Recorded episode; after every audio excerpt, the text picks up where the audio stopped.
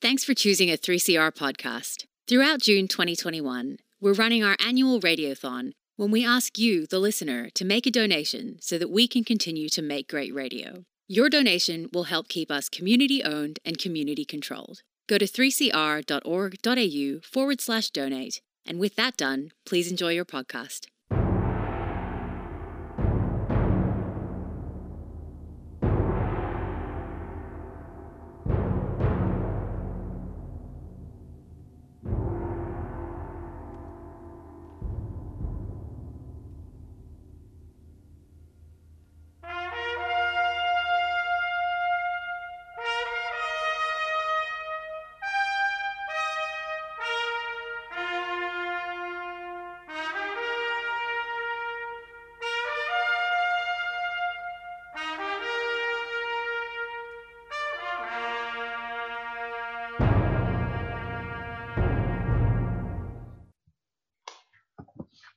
Good afternoon, listeners. This is the DOGS program, the Australian Council for Defence of Government Schools, and we're here at noon every Saturday without fail.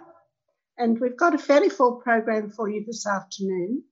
Uh, we're fortunate enough to have Jeff with us again, and he's been continuing some of his research into what's happening in uh, America, which is of interest to us since Mr. Morrison has just about made us the 51st state uh, with his um, gallivanting around.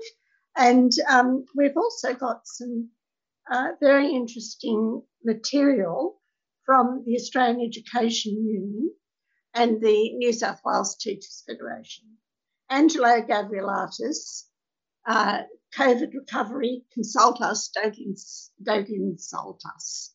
Other teachers have indicated how absolutely essential they are to keeping the next generation going, particularly in our public schools around Australia. And um, the treatment meted out to them by the politicians is not very good at all. Uh, Maddie has got some interesting material. Uh, uh, there's new uh, another study, new research that indicates that disadvantaged students do better than advantaged ones once they get to uni, if they get to uni. And Sorrel is going to tell us uh, quite a lot about dyslexia. Uh, and um, of course, we've got the Great State School to end off. We've got a very interesting one. Uh, it is up in the north of Melbourne, where they have been having so much trouble with uh, the Delta strain of COVID. But let's get the show on the road. Press release 908. Uh, it is called Public schools are the cornerstone of democracy. Lessons from America. And you'll find it on our website at www.adogs.info. Now, the separation of religion from the state has proved stronger in the United States than in Australia, largely because of the fact that until recently, their Supreme Court was not stacked with school people like our High Court has been. But uh, there has been recent stacking of the American Supreme Court by the Trump administration. And religious schools over there are starting to receive money, but they have not yet received the extraordinary largesse from the American Treasury, which has been enjoyed by the uh, religious sector in Australia. But in recent years, American supporters of public education have been discovering the ways in which privatisation of their once proud public system through the charter school movement and the undermining of that same system by religious schools has progressed. For not only is public education under threat in both America and Australia, the political system, of which it is the cornerstone, is also under threat. In America, as in Australia, supporters of public education are mobilising to defend their schools and their democracy. Their ideals and their arguments mirror very largely what dogs have been saying and doing in Australia for the last 60 years. And a recent blog post by Dennis Smith, reproduced by Diane Ravitch, and um, going to and it's going to be brought to us by Jeff. Thanks, Jeff, for this.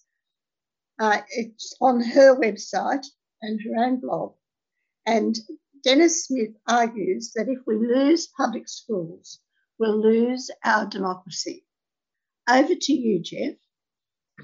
Yeah, thanks, Jean. Um, it's from an article here originally titled Public Schools, Vouchers, Privatisation and Educational Choice. Be careful what you wish, wish for. Now, Dennis Smith is uh, an educator. He worked for many years with the Ohio Department of Education, finishing his career in the Office for Charter Schools. He writes in the uh, Ohio Capital Journal about the existential threat posed to our democracy. Uh, his advice is be careful what you wish for. In the last few months, he writes, Americans have witnessed a series of, of assaults by the political right on key parts of the bedrock principles of democracy. Those attacks include new restrictions on voting rights in more than half the states, storming of the US Capitol on January 6 by thousands of insurrectionists, and most recently, clear evidence that the former president pressured the top leadership of the Justice Department to help him overturn the 2020 election results. Certainly, he says, these scary developments are newsworthy and have garnered banner headlines and filled airtime on the evening news. But these high profile assaults on our democracy have served to obscure another, perhaps even more serious threat, an added variant and supplement to the seditious behaviour of the insurrectionists and a twice impeached president who encouraged their assault on democracy. In the midst of the chaos caused by the angry militia types working to keep in power the rogue administration and being mindful of the distraction these events have caused, it's past time to get educated about the future viability of public education. While the US Capitol was placed under assault some months ago, public education has been targeted for 40 years when Ronald Reagan signalled his followers that the public sector, sector was undesirable and that private enterprise was always preferable in the nation. His attitude was immortalised in his remark that the nine most terrifying words in the English language are I'm from the government and I'm here to help. That's my obvious bad American accent. This observation has been interpreted by the right as a command from Reagan himself to privatise about everything in the public sector, except the military, as part of an ideology which holds that private enterprise is always preferable to public function to a, to a public function. That thinking has morphed into a crusade to destroy perhaps the most recognised and common artefact in any community, the public school. Um, he goes on to talk about the history of uh, the idea of the public school coming from uh, Horace Mann, who is considered the father of public education in America. In his role as the first Commissioner of Education in Massachusetts, uh, Horace Mann believed that, in, in quote, education should be free and universal, non sectarian, democratic in method, and reliant on well trained professional teachers. As Mann's 19th century idea of the common school, uh, I'm not sure if it was 19th century or 18th century, of the common school spread across the new American Republic in villages small towns and cities where a community's shared and accepted values were honoured and embraced. The little red schoolhouse became an icon, the force that helped to mould the very idea of community. That was the America we recognised until several decades ago. Today, attacked by insurrectionists, attacks by insurrectionists attired in their camis and state legislators dressed in business suits, are hard at work to undermine that very sense of community, of place. Instead of embracing the idea of place, the community and its schools, which educated generation after generation, those same legislators mumble vaguely about something they call socialism or government schools, and instead espouse something else called educational choice. That word choice, often used in the same sentence with freedom, serves as the anti government elixir peddled by legislators to further encourage insurrectionists and religious zealots who do not accept the idea of community and its public or common schools. Well, haven't we, haven't we found that in Australia again and again? We have, Jean, and it's used as a wedge to divide people for Yep. various political purposes. And there's no doubt that the divisions of society create the opportunity for uh, a ruling elite, uh, as opposed to a common wealth of education, knowledge, and experience. Um, the American. You know, the American motto was "E pluribus unum," which uh, he gets to further in the article, which uh, means, you know, from the many, the one. And that is actually underlying the whole principle of the separation of church and state, that by creating a divided community, they can never be one. This is something we learnt after the War of Independence, that we come from everywhere, but we need to be one to survive. And that's uh, a communal thinking that has very much built the Western world. Well, they Uh, also knew going further back about what divisions on religious lines meant in Europe. Well, the Enlightenment. After bloodshed, after bloodshed, after bloodshed.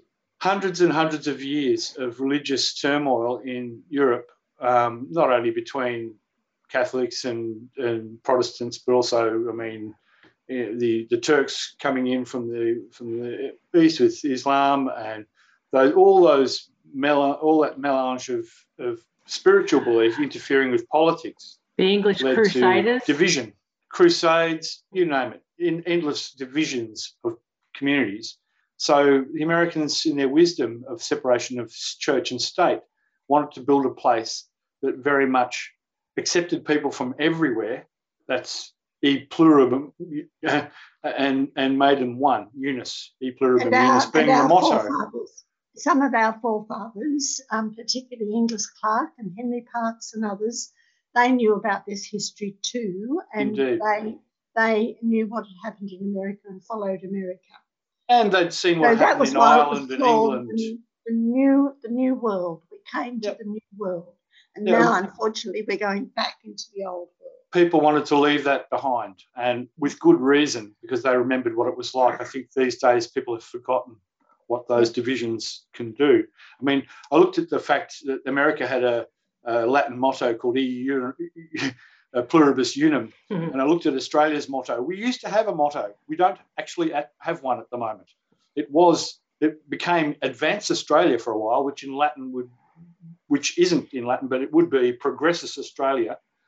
But um, I suggest that the current people uh, want to take us to Nihil Australia, which is do nothing Australia, or worse, Regretti Australia, which is go back Yeah. Australia.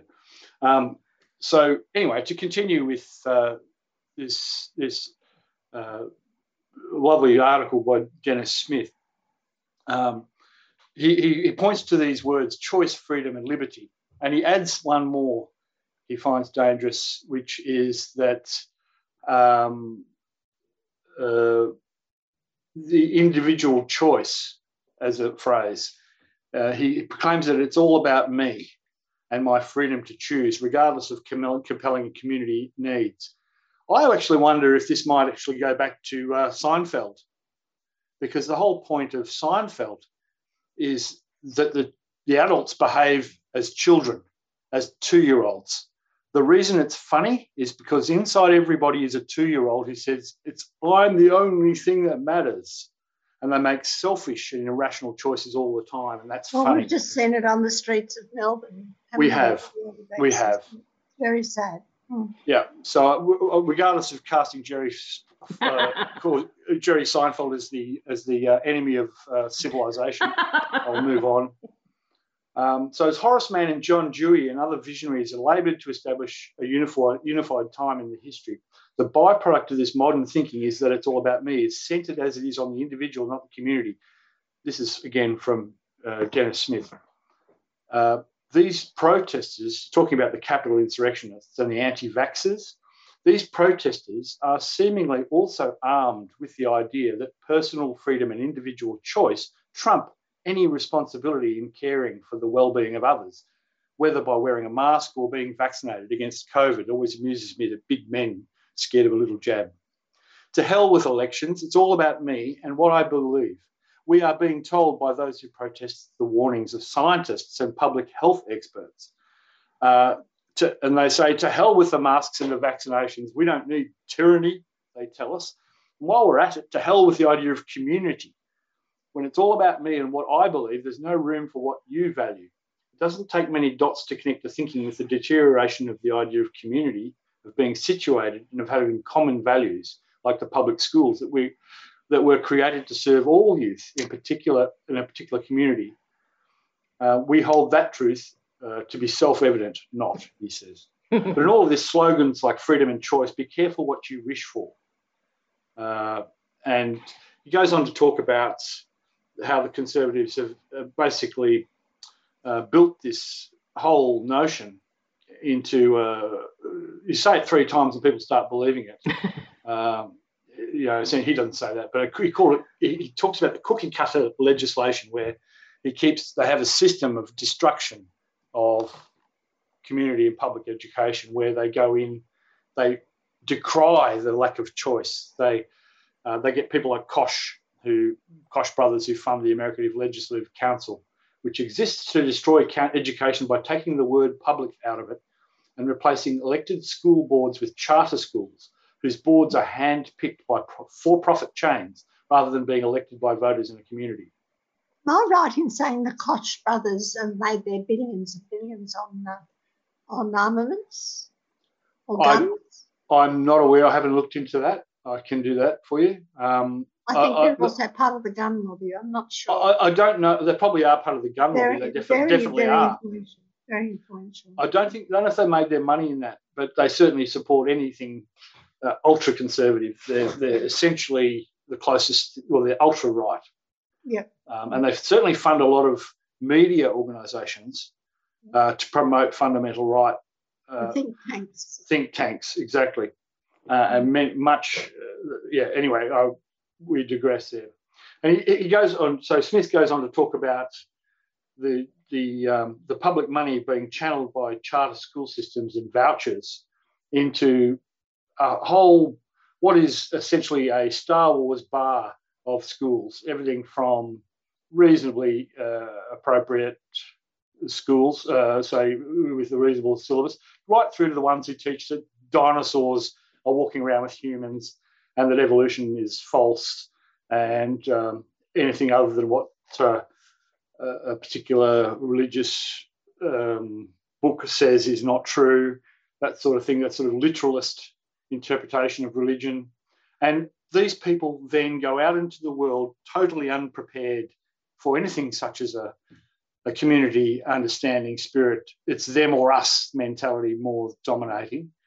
So they make people into tribes, uh, scattered tribes. And this, of course, suits the dominant tribes, the largest groups, um, who uh, are happy to wedge the smaller groups away from their own uh, means of getting public dollars in, channeled into their small uh, politics. Your What's tax so dollars and mine. What's so worrying is that it's all um, at the expense of the taxpayer. That it is That's taxpayers' right. dollars which is enabling them to do this, and um, they want to have it both ways, and there's no accountability. We That's actually right. agreed an ICAC to have a look at the religious schools and the well, money was, politicians are channeling into them.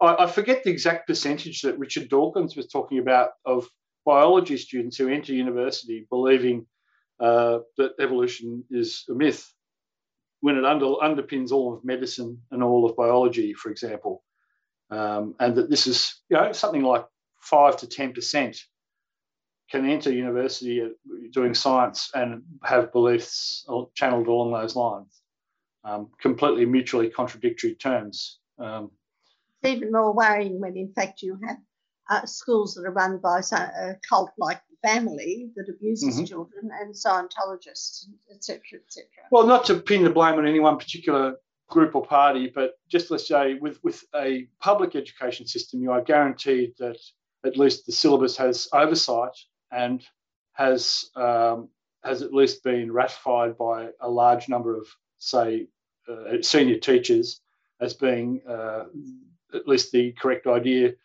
mean, science is not always right. Uh, we, you know, sometimes new information comes to light, and as in the words of uh, Bill White, uh, Bill Nye, the science guy, you know, what, what, we call when we're wrong in science is we call it learning. So when when we learned originally that the continents were moving around and they used to fit together, um, you know that used to be considered a myth or a, um, a, conspiracy theory or something. But yeah, you know what? Turns out they were right. Um, that actually happened. So science at least allows the progress of knowledge. Question of the scientific scientific method of thinking, but um, the the schools, the public schools, were set up in the first place because the uh, the politicians and the others, given that the vote had um, been given to all the men, not to all the women, but to all the men, whatever their um, their background, they said that they should educate their masters. That was um, it was very much a citizenship purpose, wasn't it, to begin with? And this seems to be being lost sight of at the moment.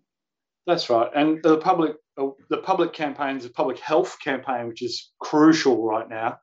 Um, I mean, I was just talking, uh, chatting to a friend who's a doctor at the Royal Melbourne, and she's just beside herself with grief. The fact that they're opening more and more wards, they're losing people every day now, um, and that's going to get worse. And a large proportion of that is being caused by people without uh, enough grounding in public health knowledge and trust in public institutions. And a lot of this erosion has been caused by this division of public schooling and, and shared public knowledge yep. and civics.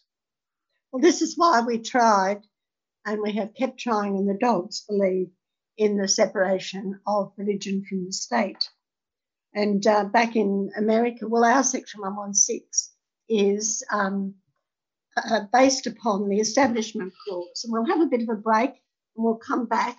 And I think we're going to have Maddie telling us about the Establishment Clause.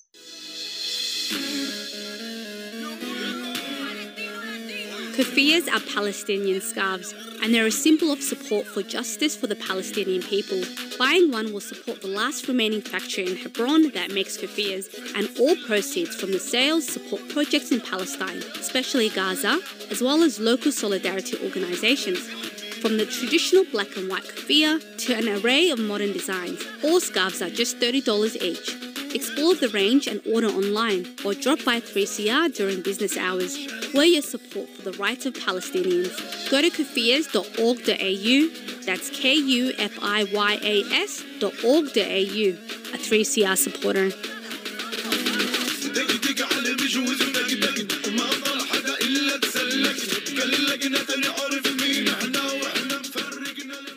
Well, you're still listening to the Dogs program. And Maddie's going to tell us about what's happened in America to the Establishment Clause. We're very interested in this because, as you know, the dogs took our Establishment Clause to the High Court and we lost. But um, this is the reason why in Australia there's now wholesale uh, entanglement of religion with the state. But over to you, Maddie. Thank you so much, Jean. Yes, I'm going to continue on with this blog post by Dennis Smith to explain the Establishment Clause. A product of the Enlightenment, the First Amendment's Establishment Clause was crafted by the nation's founders, who knew that religious wars had consumed Europe in the centuries preceding the American Revolution. Currently, in his home state of Ohio, a coalition of school districts is preparing a court challenge to check the legislature's intent to expand the state's voucher program as not only a violation of the constitutional pro- prohibitions against supporting sectarian schools, but also a violation of the Ohio Constitution's purpose to establish a system of common schools. I trust that this language from the Ohio Constitution is illustrative of how other states establish a system of public education. Um, Article 6, Section 2, Education. The General Assembly shall make such provisions by taxation or otherwise as, with the income arising from the school trust fund, will secure a thorough and efficient system of common schools throughout the state. But no religious or other sect or sects shall ever have any exclusive right to or control of any part of the school funds of this state. Certainly, private and religious schools do not meet the definition of a common school that must be supported by public funds. Yet, in the name of educational choice, there is a nationwide movement to expand voucher programs that will support private and religious schools in spite of any establishment clause violation and other legal prohibitions. So we return to the purpose of the common school as a unifying force to build community and not be a dividing force, as private and religious schools will be if they are put on an equal footing with public education through support with public funds. If all of these issues might seem to be troublesome, there is one which will likely prove to cause the most damage. How can you maintain the concept of e pluribus unum when public policy seems poised to support all types of schools and thus erode the idea of the common school, in this case, the unum in our national motto, as the essential driver to ensure that children who come from many backgrounds form a single nation through our common schools. Indeed, we know that the mission of public education is to prepare young people to be skilled, literate, and ethical citizens, but that's only part of it. Let's take a look at the unum part of the equation. In an essay about the role of public education written two decades ago, Kenneth Conklin, a Hawaii philosophy professor, raised some concerns about how a fragmented educational system can itself cause a fragmented society. Um, and this is a quote if an educational system is altered, its transmission of culture will be distorted the easiest way to break apart a society long term without using violence is to establish separate educational systems for the groups to be broken apart. And that is what Conklin said. Public tax dollar support of private religious and charter schools clearly represent the establishment of separate educational systems. Such tax support violates the very idea of Horace Mann's common school, the very image of democracy in every community. Conklin also provides some additional advice for us to consider. He says, a society's culture can survive far longer than the lifespan of any of its members because its educational system passes down the folkways and knowledge of one generation to subsequent generations. A culture changes over time, but has a recognizable continuity of basic values and behavioral patterns that distinguishes it from other cultures that continuity is provided by the educational system. Well, thank you very much, uh, Maddie. You're very well. What's going to happen next? What next? Sorrel, over to you. Thanks, Jean. What's next is we're in trouble. A community thrives on consensus of shared values. The actions of agents of disinformation spreading lies about the vaccine have undermined confidence in science and public health. And if we lose a consensus about public education and the shared values it represents, we have lost our democracy. But there is hope. In reaction to this assault on public education in Ohio, a group of 85 school districts have joined to challenge the intent of the Ohio General Assembly to greatly expand the educational voucher program and put private and religious schools on equal footing to receive tax dollars siphoned away from the constitutionally established common schools. Their position is that Article 6 of the Ohio Constitution makes no provision for publicly supported but parallel and competing forms of education supported by public funds. The Ohio Coalition for Equity and Adequacy of School Funding, which was itself established 25 years ago to ensure fair state funding for school districts, irrespective of wealth, is facilitating the legal efforts of districts in challenging the constitutionality of educational vouchers and the blatant violation of the Establishment Clause in establishing funding for religious schools. With so much at stake for future state funding of public school districts, more districts are expected to join this lawsuit in the coming weeks. So, what is the lesson to be learned from public support of private and religious schools, along with the privatization of what is left of public education? Be careful what you wish for. If you think freedom and choice are the purest ideals to possess and not a sense of community to hold us together, most prominently seen in our public schools, think again. Every vote in every state legis- legislature to offer or expand choice in the end represents a choice for disunion, for a fragmentation of our cultural heritage, a basis for community and our very nationhood. We are on the brink. If there is not a counter movement to roll back this destruction of our communities by the Ohio General Assembly through the planned destruction of the common school, we will get what we deserve. So, yes, be careful what you wish for. Thank you so much, Sol and Maddie and uh, Jeff, for that. Um, you can see how America is now following Australia uh, in giving money or wanting to give money to religious schools. It's going to be very interesting to see what happens at the Supreme Court level. We've got a common enemy. The same government that locks up these refugees just behind us here at the Park Hotel is the same government that's going for our rights, trying to attack the very limited gains that casuals have. And so when union activists take up the cause of refugees amongst their fellow workers, it's not an act of charity. It's about building workers' united self defence mechanism, understanding that we're all part of the same battle. Subscribe to 3CR in 2021. Feed Radical Radio. Subscribe today. Go to 3cr.org.au forward slash subscribe or call the station on 94198377. Well, you're listening to the Dogs program, and here we are still in lockdown, but looking forward to children going back to school and there's a lot of questions about how and when and how and uh, about vaccination and teachers and uh, just how it's going to be done. But unfortunately, the powers that be have left perhaps the real specialists out of the loop, namely the teachers. And uh, Angelo Gavrielatos got something to say. Over to you, Dale. Thank you, Jean. Yes, this is uh, his release from the New South Wales Te- Teachers Federation on the 9th of September this year.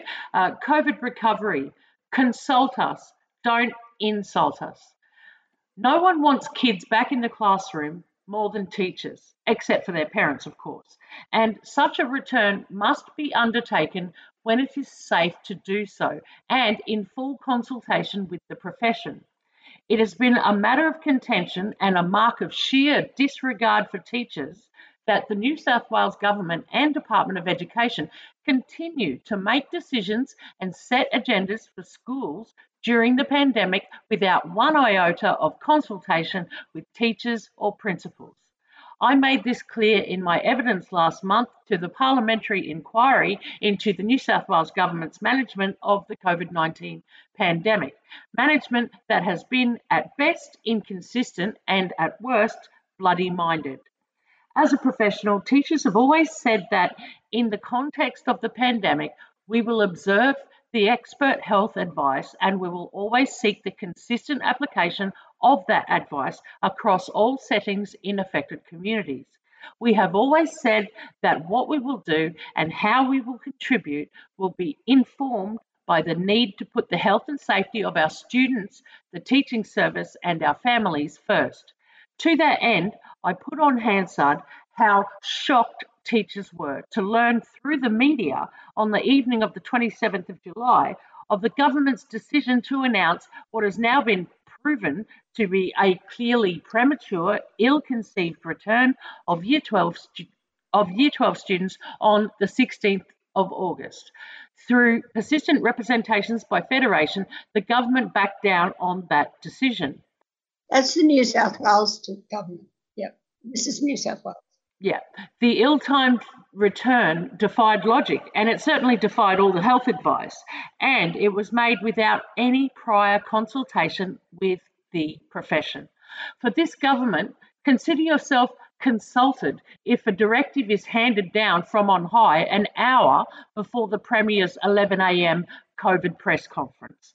Teachers were shocked and appalled because only a few days earlier, the Premier had announced a national emergency against a backdrop of ever increasing cases. And very disturbingly, many of these cases were young people. At the time, 27% of all infections were among people under the age of 19. I also made clear in clear to the inquiry how disgusted teachers were at the comments by Education Minister Sarah Mitchell, who said, I find it disappointing that organisations who should put the interests, interests of students first are effectively lobbying for the HSC cohort in Greater Sydney to stay at home and missing out on the opportunity of face to face teaching. I put it on record that such a statement offended us to the core. We became teachers because of our belief in the transformative power of education and what it means to each child, family, and their communities. I also strongly questioned the department's decision to hire a consultant from KPMG to design a back to school roadmap for New South Wales. It beggars belief that this approach was taken when the experience and expertise lies within Teachers might know a thing or two or three about how a school is run and the best way to manage such a return. Our teachers and principals, not an HR consultant with military qualifications and no experience in schools, are the are in the best position to navigate the intricate operations, the complexities of running a school, and therefore how to return, how a return to school would be managed. The Public Accountability Committee also asked Federation about the digital divide exposed by the pandemic. I said there were many assumptions made about remote learning. The assumption that students have access to multiple devices, internet access, and that they have space in their home for remote teaching and learning. Regrettably, that is not the lived experience of many students, some of whom do not even have a desk to work at in their homes. While many students have access to multiple devices and various platforms, a lot do not. That's why, in so many locations across New South Wales, teachers are photocopying reams of paper and stuffing envelopes to dispatch either through the post or delivered to a community centre, or they're driving the streets delivering material for our kids. That's the level of commitment by our teachers and principals who are striving to provide some level of education educational continuity for students for as long as this emergency requires. There is no rule book. There's no blueprint for a way out of this pandemic. However, Federation has stated repeatedly that the union and our teachers have indicated a willingness to work constructively with the government on the necessary roadmap for return in one form or another of our students when it is safe to do so. And we'll have a short break and be right back. You're listening to the dogs. Looking for an easy way to keep up with your annual 3CR subscription? You can now set up an annual debit from your bank account or credit card and once a year your payment will be automatically deducted. You can cancel at any time and you'll get a reminder each year before payment. Be a constant supporter of Melbourne's precious independent community radio station and set up a recurring payment today. Just go to 3cr.org.au forward slash subscribe.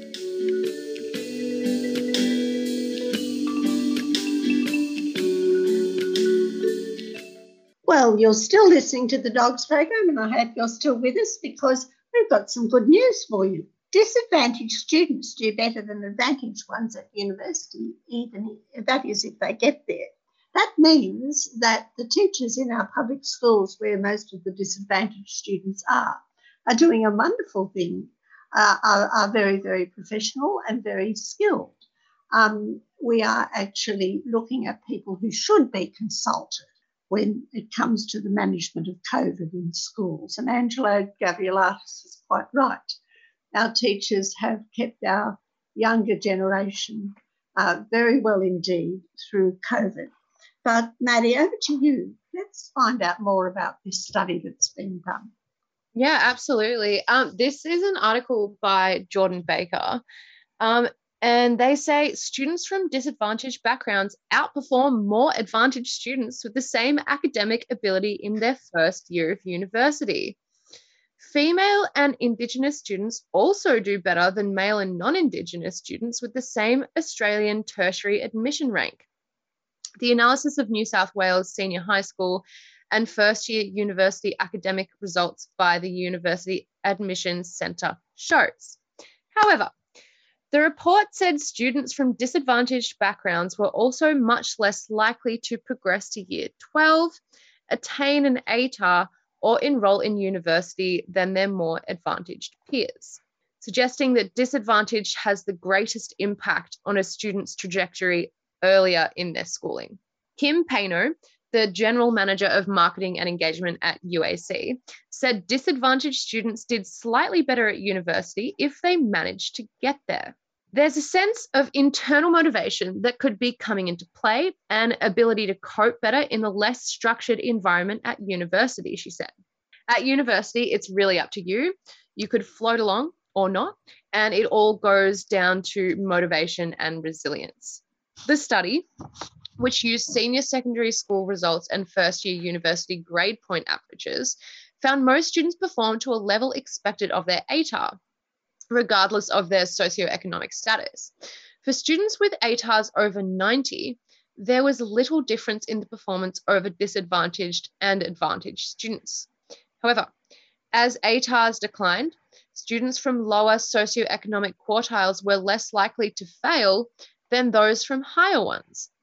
This effect peaks for students with ATARs in the 60s and 70s and reduces at ATARs below 60, the study found. Aboriginal and Torres Strait Islander students also slightly outperformed non Indigenous students with the same ATAR, as did regional students compared with those coming from metro areas. Um, the report said at this stage, it is unclear whether Aboriginal and Torres Strait Islander students are underperforming in their ATAR or overperforming at university when compared to non Aboriginal and Torres Strait Islander students. As ATARs decline below 90, male students also fail at higher rates than female students. The trend is consistent across all socioeconomic quartiles for students with the same ATAR and confirms earlier research that females perform better than males when their background has been accounted for. The UAC study also found that equity scholarships offered by universities did help students with ATARs between 60 and 90 achieve greater academic success. The study reflected the findings of previous research, such as a 2017 study of a West Australian university that showed students from government secondary schools, which teach a higher number of disadvantaged students, achieved a higher grade point average than those from private ones. Oh, that's an interesting statement. Isn't it? I is. suggest I suggest it's because in the public schools these children are in, in fact taught self-reliance and resilience, whereas in private schools This where is the parents pay for the ATAR, they are spoon-fed. Yeah. That's it. And they can also then- say, my dad donated $8 million for the new library, so you can't fail me. Oh, Yeah. ugh. Yeah. Um, Craig Petersen, the president of the Secondary Principals Council, said advantaged students with educated parents who have a higher disposable income may be more complacent. What a lot of students learn is how to do well enough without having to extend themselves, he said. And isn't that right? Yeah. It is it is a little bit of laziness, a little bit of, well, you know, my parents are well educated, so why why do I have to? Yeah, it was it was only the private school kids when I was at uni that I ever heard use the phrase P's mean degrees. And that, mm, that just mm, meant a P mm. for a pass meant you still got your degree in the end. And I was shocked when I heard that. But apparently Mm. that was that was their mantra. Yeah, and I feel like those students are less likely to do something they're extremely passionate about and try to do it well because they're just trying to fit in with what their high society thinks Well, they're, they're after job. high high income jobs. That's that's that's it, that's, that's it. Yeah. Yeah. Um, the results may also reflect the different approaches of schools. Some are entirely focused on HSC examination. ATAR, as in, we're going to get you through the process, he said. Other schools will say, Our job is to prepare you for the next stage of your life, to be independent, to be resilient. If you've got those skills when you get to uni and to work, you'll be a success because you're independent, resilient, and creative. Well, very interesting. Well, we'll have mm-hmm. a bit of a break. And then Sol has got some very interesting um, information for us about children who are dyslexic. It's amazing the great people in history who actually were dyslexic as children. But um, a little bit of a break and back to Sol. For three years, teachers have had their qualifications, their pay, their pensions and their working conditions attacked relentlessly by this government. I'm the proud product of a government-funded primary school education and of a government-funded secondary school education. Australia is one of the richest and luckiest countries in the world and there's no reason whatsoever why we can't have the very best public schools in the world. It's still not good enough that kids with disability miss out. Our education is not for profit. Our education is not for profit. You're listening to The Dogs, the defence of government schools on 3CR.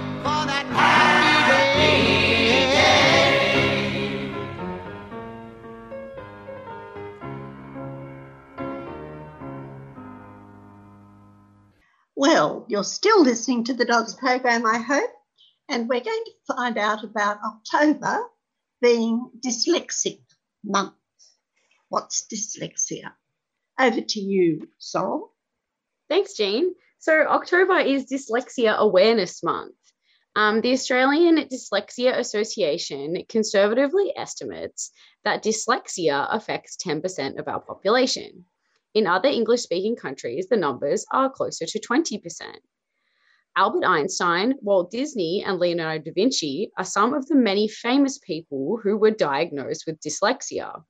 Others include Jamie Oliver, Richard Branson, Whoopi Goldberg, and Steven Spielberg.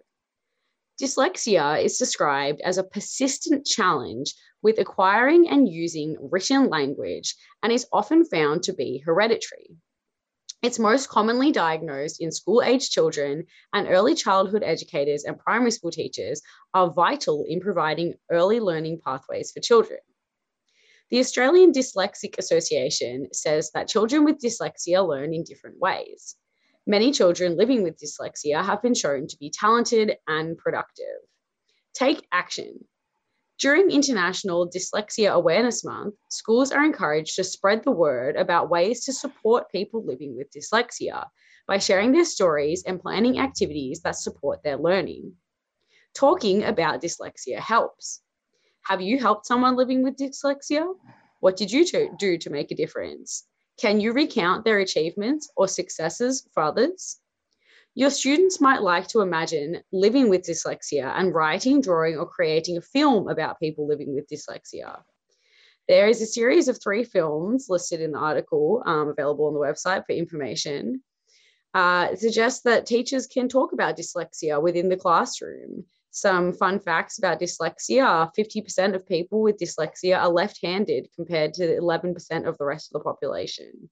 And large numbers large numbers of adults who can't read because mm. it was they were not diagnosed at school mm. as um, having dyslexia. And I think there's a um, a very interesting uh, film at the moment about people who are adults who are learning to read. But that doesn't mean to say they can't be brilliant. They're usually brilliant at maths or chess or something like that it says uh, studies have shown that people with dyslexia actually excel in areas such as creative thinking as well. So, yes. Yeah. Um, the Australian Dyslexic Association offers a professional um, associate membership accreditation for teachers who have completed a 12 month minimum extensive training course in a multisensory structured language education. And the association also offers uh, school award certificate allocated to schools that are working towards the MSL accreditation or who have teachers on staff that have done this 12 um, month training course as well. Well, thank you very much. It's very interesting, isn't it? And of course, most of these children with dyslexia end up in our public school system, where it uh, where they will meet up with well-trained teachers. And uh, yeah, so this is a very important month for those people whose children have dyslexia. But we've got some other good news. Uh, we'll have a little bit of a break and we'll come back with Maddie's Great State School.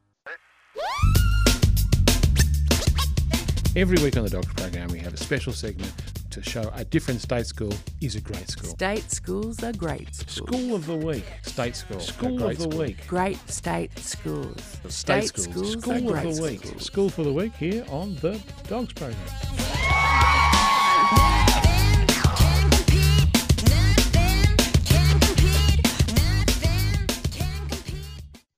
And this week's great state school is Epping Secondary College. Epping Secondary College, established in 1976, is an academic college that aspires to provide its students with every opportunity to achieve educational excellence, personal growth, and vocational success. The student population has increased significantly over the past three years as the college's reputation for firm discipline, challenging learning programs, and supportive teachers has placed it as a school of choice for many families. The current student population is 1,300. The size of Epping Secondary College makes it possible for each student to be acknowledged and valued for their individual needs to be supported. There is a strong sense of community and a commitment to building the partnership between parents, teachers, and students so that we, they work as a team to bring out the very best in their young people. The college provides a supportive, safe, harmonious environment which promotes learning for life as an approach that centers on the whole learner. The college focuses on developing students' academic, social, and emotional well-being by developing a wide range of skills in all areas, including goal setting, building confidence, developing organizational skills, understanding citizenship, and exploring career options. Um, the college has incorporated a coordinated career awareness and planning process into the student learning program from years 9 to 12. That includes the Pathways program at year 10, and all year 10 students are enrolled in Unit 1 of VCE Industry and Enterprise, and the Extending Choices options, which allow students to easily access VETIS programs. The intensive counselling process enables them to individualize programs that best suit the preferred pathways of students either through the VCE program or the VCAL program, depending on their chosen career pathway. I think that's really beautiful, you know, really catering a career for these students through a counseling process. I feel like that is essential in every educational system. And I don't think that every educational system has that. So, um, yeah, yeah. I'm gonna shoot some stats at you from the My School website. Um, 43% of Year 12 went to university last year, 23% to TAFE, and 12% to employment. Its ICSEA value is 975. It is well below the average of 1,000. Only 6% of the student families have an income in the upper quartile, 6% in the upper quartile, or obviously 25% of the Australian community. Only 18% are from the second quartile, 31% from the third, and 46% are from disadvantaged families. So this is basically um, children from the lower um, income streams of our society. And it's also in the area which has been very, very badly hit by the, uh, the plague. Yes. Because yes. um, the people who live in this area um, are, are just not as wealthy as people who live in other areas and other schools that we've been looking at in the past few weeks. This is a genuinely uh, disadvantaged school. Mhm. But whether or not it's really getting all the money that it should is another question. But certainly these children, the disadvantaged children in Epping, are very highly motivated because 43% of them are getting to university. That's a lot. That's a lot. There's some good teaching going on up there. Mm. good teaching, which is providing them with a drive for life. Mm. And you can't have that without good teachers. And I bet in this lockdown, those teachers are going as hard as they can Yeah. and providing the best support they possibly can. It's just giving that love of learning, isn't it? You know, Mhm. that creates that thirst for more education, you know. Absolutely. And that comes from good teachers. It does. Um, So their what about NAPLAN what finances like? Oh, yes, I can tell you about their finances.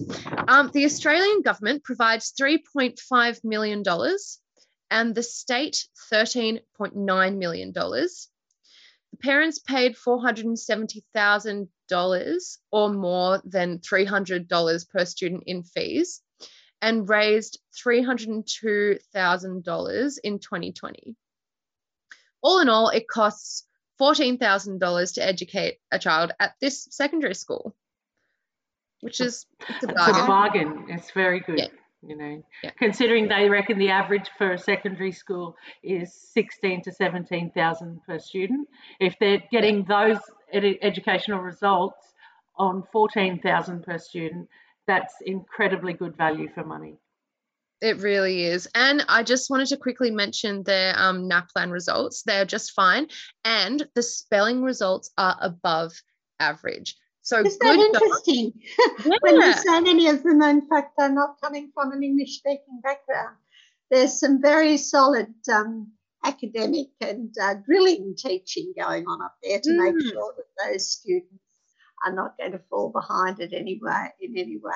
Hmm. Absolutely. Absolutely. And I, I have a feeling it, it also has to do with the parents wanting their children to succeed and probably supporting them a lot from home. You know? Mm. It's an interesting ki- school community. It would be an interesting school community.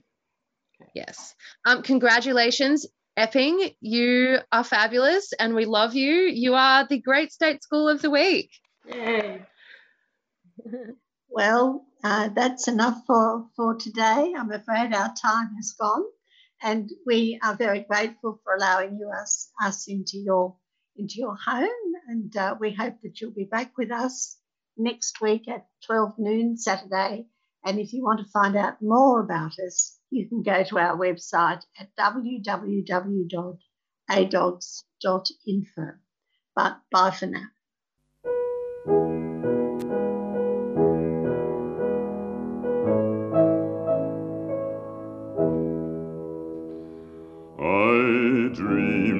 Saw Joe here last night, alive as you and me. Says I, but Joe, you're ten years dead. I never died, says he. I never died, says he. In Salt Lake City, just as I am standing by my bed. They framed you on a murder charge, says Joe, but I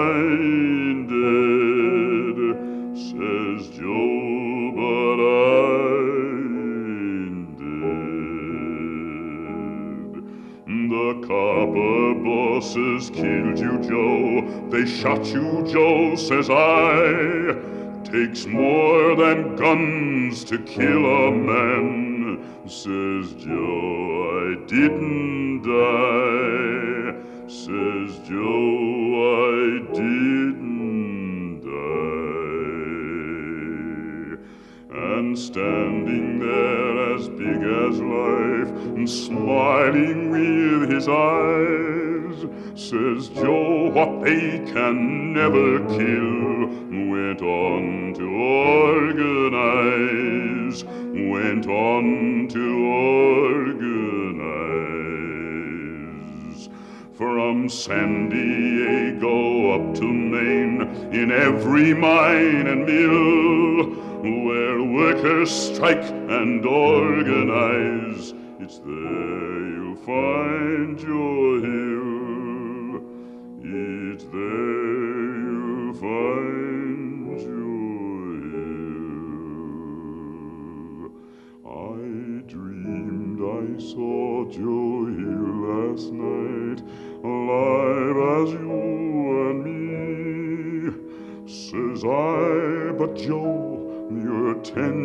Dead.